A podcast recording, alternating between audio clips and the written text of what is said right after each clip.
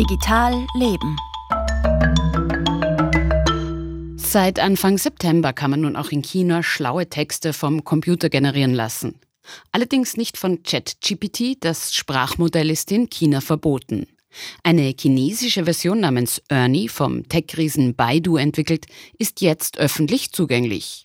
Und das ist in einem Land, das das Internet zensiert, ein großer Schritt. Denn China ist gleichzeitig eine Tech-Supermacht und ein autoritärer Staat, der die Tech-Branche streng kontrolliert.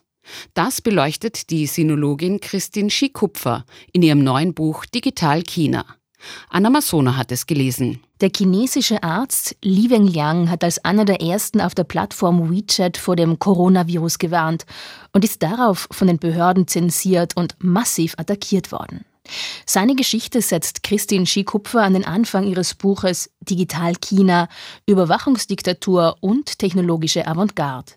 Denn seine Geschichte zeigt, was digitale Technologien in einem autoritären Land wie China bewegen und anrichten können. Handys sind ein Segen, weil man schnell vor Ort Sachen fotografieren, aufzeichnen kann, Unfälle, Explosionen, die ein totalitäres System eben niemals zeigen würde in offiziellen Nachrichten. Auf der anderen Seite kann man aber durch Handys eben auch wieder geortet werden. Man kann Informationen mitlesen was dann natürlich letztendlich wieder dem ähm, Überwachungsstaat in die Hände spielt. Also es zeigt, glaube ich, gut die Ambivalenz von digitaler Technologie. Eine innovative Tech-Branche, die Super-Apps wie WeChat oder TikTok herausbringt, kontrolliert von einem Parteistaat, das ist das digitale China in dem Christine Schie-Kupfer die Geschichte eines mutigen Whistleblowers erzählt, aber auch von Unternehmern, Gamerinnen, Hackern und Bürgerjournalistinnen berichtet, die die Tech-Sphäre auf vielseitige Weise prägen, zeigt sie, wie facettenreich die digitale Supermacht China ist.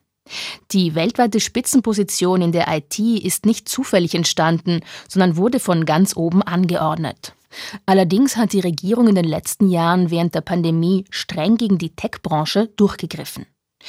Der größte Taxidienst Chinas war monatelang aus heiterem Himmel gesperrt und hat dann eine Rekordstrafe bekommen. Jack Ma, der einflussreiche Gründer der Einkaufsplattform Alibaba, war eine Zeit lang verschwunden und ist dann zurückgetreten. Vermutlich nicht ganz freiwillig. Außerdem gibt es neue strenge Gesetze, die begrenzen, wie lange Online-Gamer zocken dürfen. Werden da mächtige privatwirtschaftliche Akteure vom Staat gegängelt ich denke, das ist schon ein wichtiges Motiv, aber ich glaube, man muss das in der Tat differenzieren in unterschiedliche Ebenen. Zum einen, und das betont die chinesische Regierung, geht es um eine Monopolstellung, die man sieht, also eine Marktmacht, wirklich auch aus einer Wettbewerbsperspektive heraus, jetzt gerade in dem Taxi-App-Bereich, dass es einfach andere Unternehmen benachteiligt, dass Startups in dem Bereich keine Möglichkeit mehr haben, sich dort zu entwickeln. Unternehmen wie Didi oder Finanzdienstleister, die Kredite vergeben oder Mobile Payment anbieten, haben Bereiche bespielt, die die chinesische Regierung lange Zeit nicht besonders interessiert haben, sagt Christine Schie-Kupfer. Die Regierung habe toleriert, dass privatwirtschaftliche Akteure einflussreich geworden sind, schließlich aber festgelegt, dass diese Unternehmen die sensiblen Daten ihrer Nutzer schützen müssen. Sensible Daten wie die Bonität von Unternehmen und Privatpersonen beispielsweise. China setzt sich also durchaus ernsthaft für Datenschutz ein und kämpft gegen Monopole, sagt Christine Schikupfer, ähnlich wie die EU. Dann gibt es eine weitere Ebene, das ist in der Tat durchaus auch die politische Ebene, dass man sagt, das sind Akteure, die sich gerade auch, wenn sie sich jetzt zunehmend versuchen zu internationalisieren, unabhängig machen ein Stück weit oder unabhängiger von dem Zugriff des chinesischen Parteistaates, den es ja gibt. Und das schon auch als Signal gedacht war, ihr seid ein chinesisches Unternehmen, ihr seid immer noch Teil unserer parteistaatlichen Wirtschaftsordnung und deswegen vergesst das nicht, auch wenn ihr in New York oder in London an der Börse seid.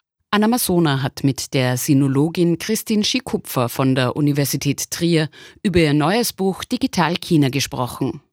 Mehrere englischsprachige Medien haben übrigens getestet, wie der Chatbot Ernie auf zensierte Begriffe reagiert.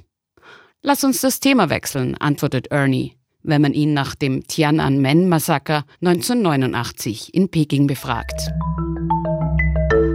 Das war Digital Leben mit Irmi Wutscher.